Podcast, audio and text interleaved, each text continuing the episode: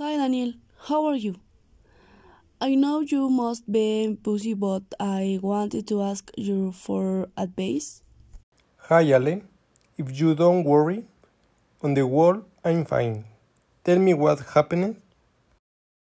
Generally, I don't usually ask you for favors, but next week is job interview and I wanted to ask you for help to practice. If I understand you, it is something thanks typically happens with your stand in these type of things. This tends to happen. But don't worry, I think I have helped you. Well, they'll normally ask you if you have work experience and especially your skills. Okay, I understand. Thank you very much. Your advice will be very helpful, Daniel.